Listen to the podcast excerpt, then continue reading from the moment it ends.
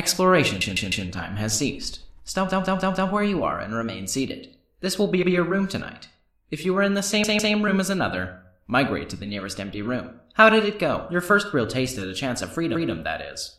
I'm sure it must have been Exhilarating. thinking that you might be able to somehow beat the odds and escape this situation. Nevertheless, I don't plan on losing, losing our little game, prisoners. This is just a diversion, a way to kill time before ultimately killing you. But I invite you to tell me what you found out thus far, far, far, far. Inmate 7, why don't you re- recite the information you've gathered to me alone? Make sure nobody else is listening to you. Um. well, Hold on a moment. Continue. um.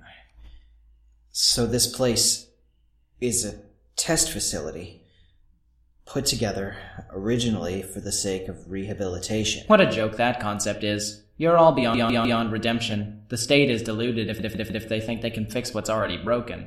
Once, you were meant to administer treatments, but with access to the entire facility's technology and tools, you. You That, that's enough.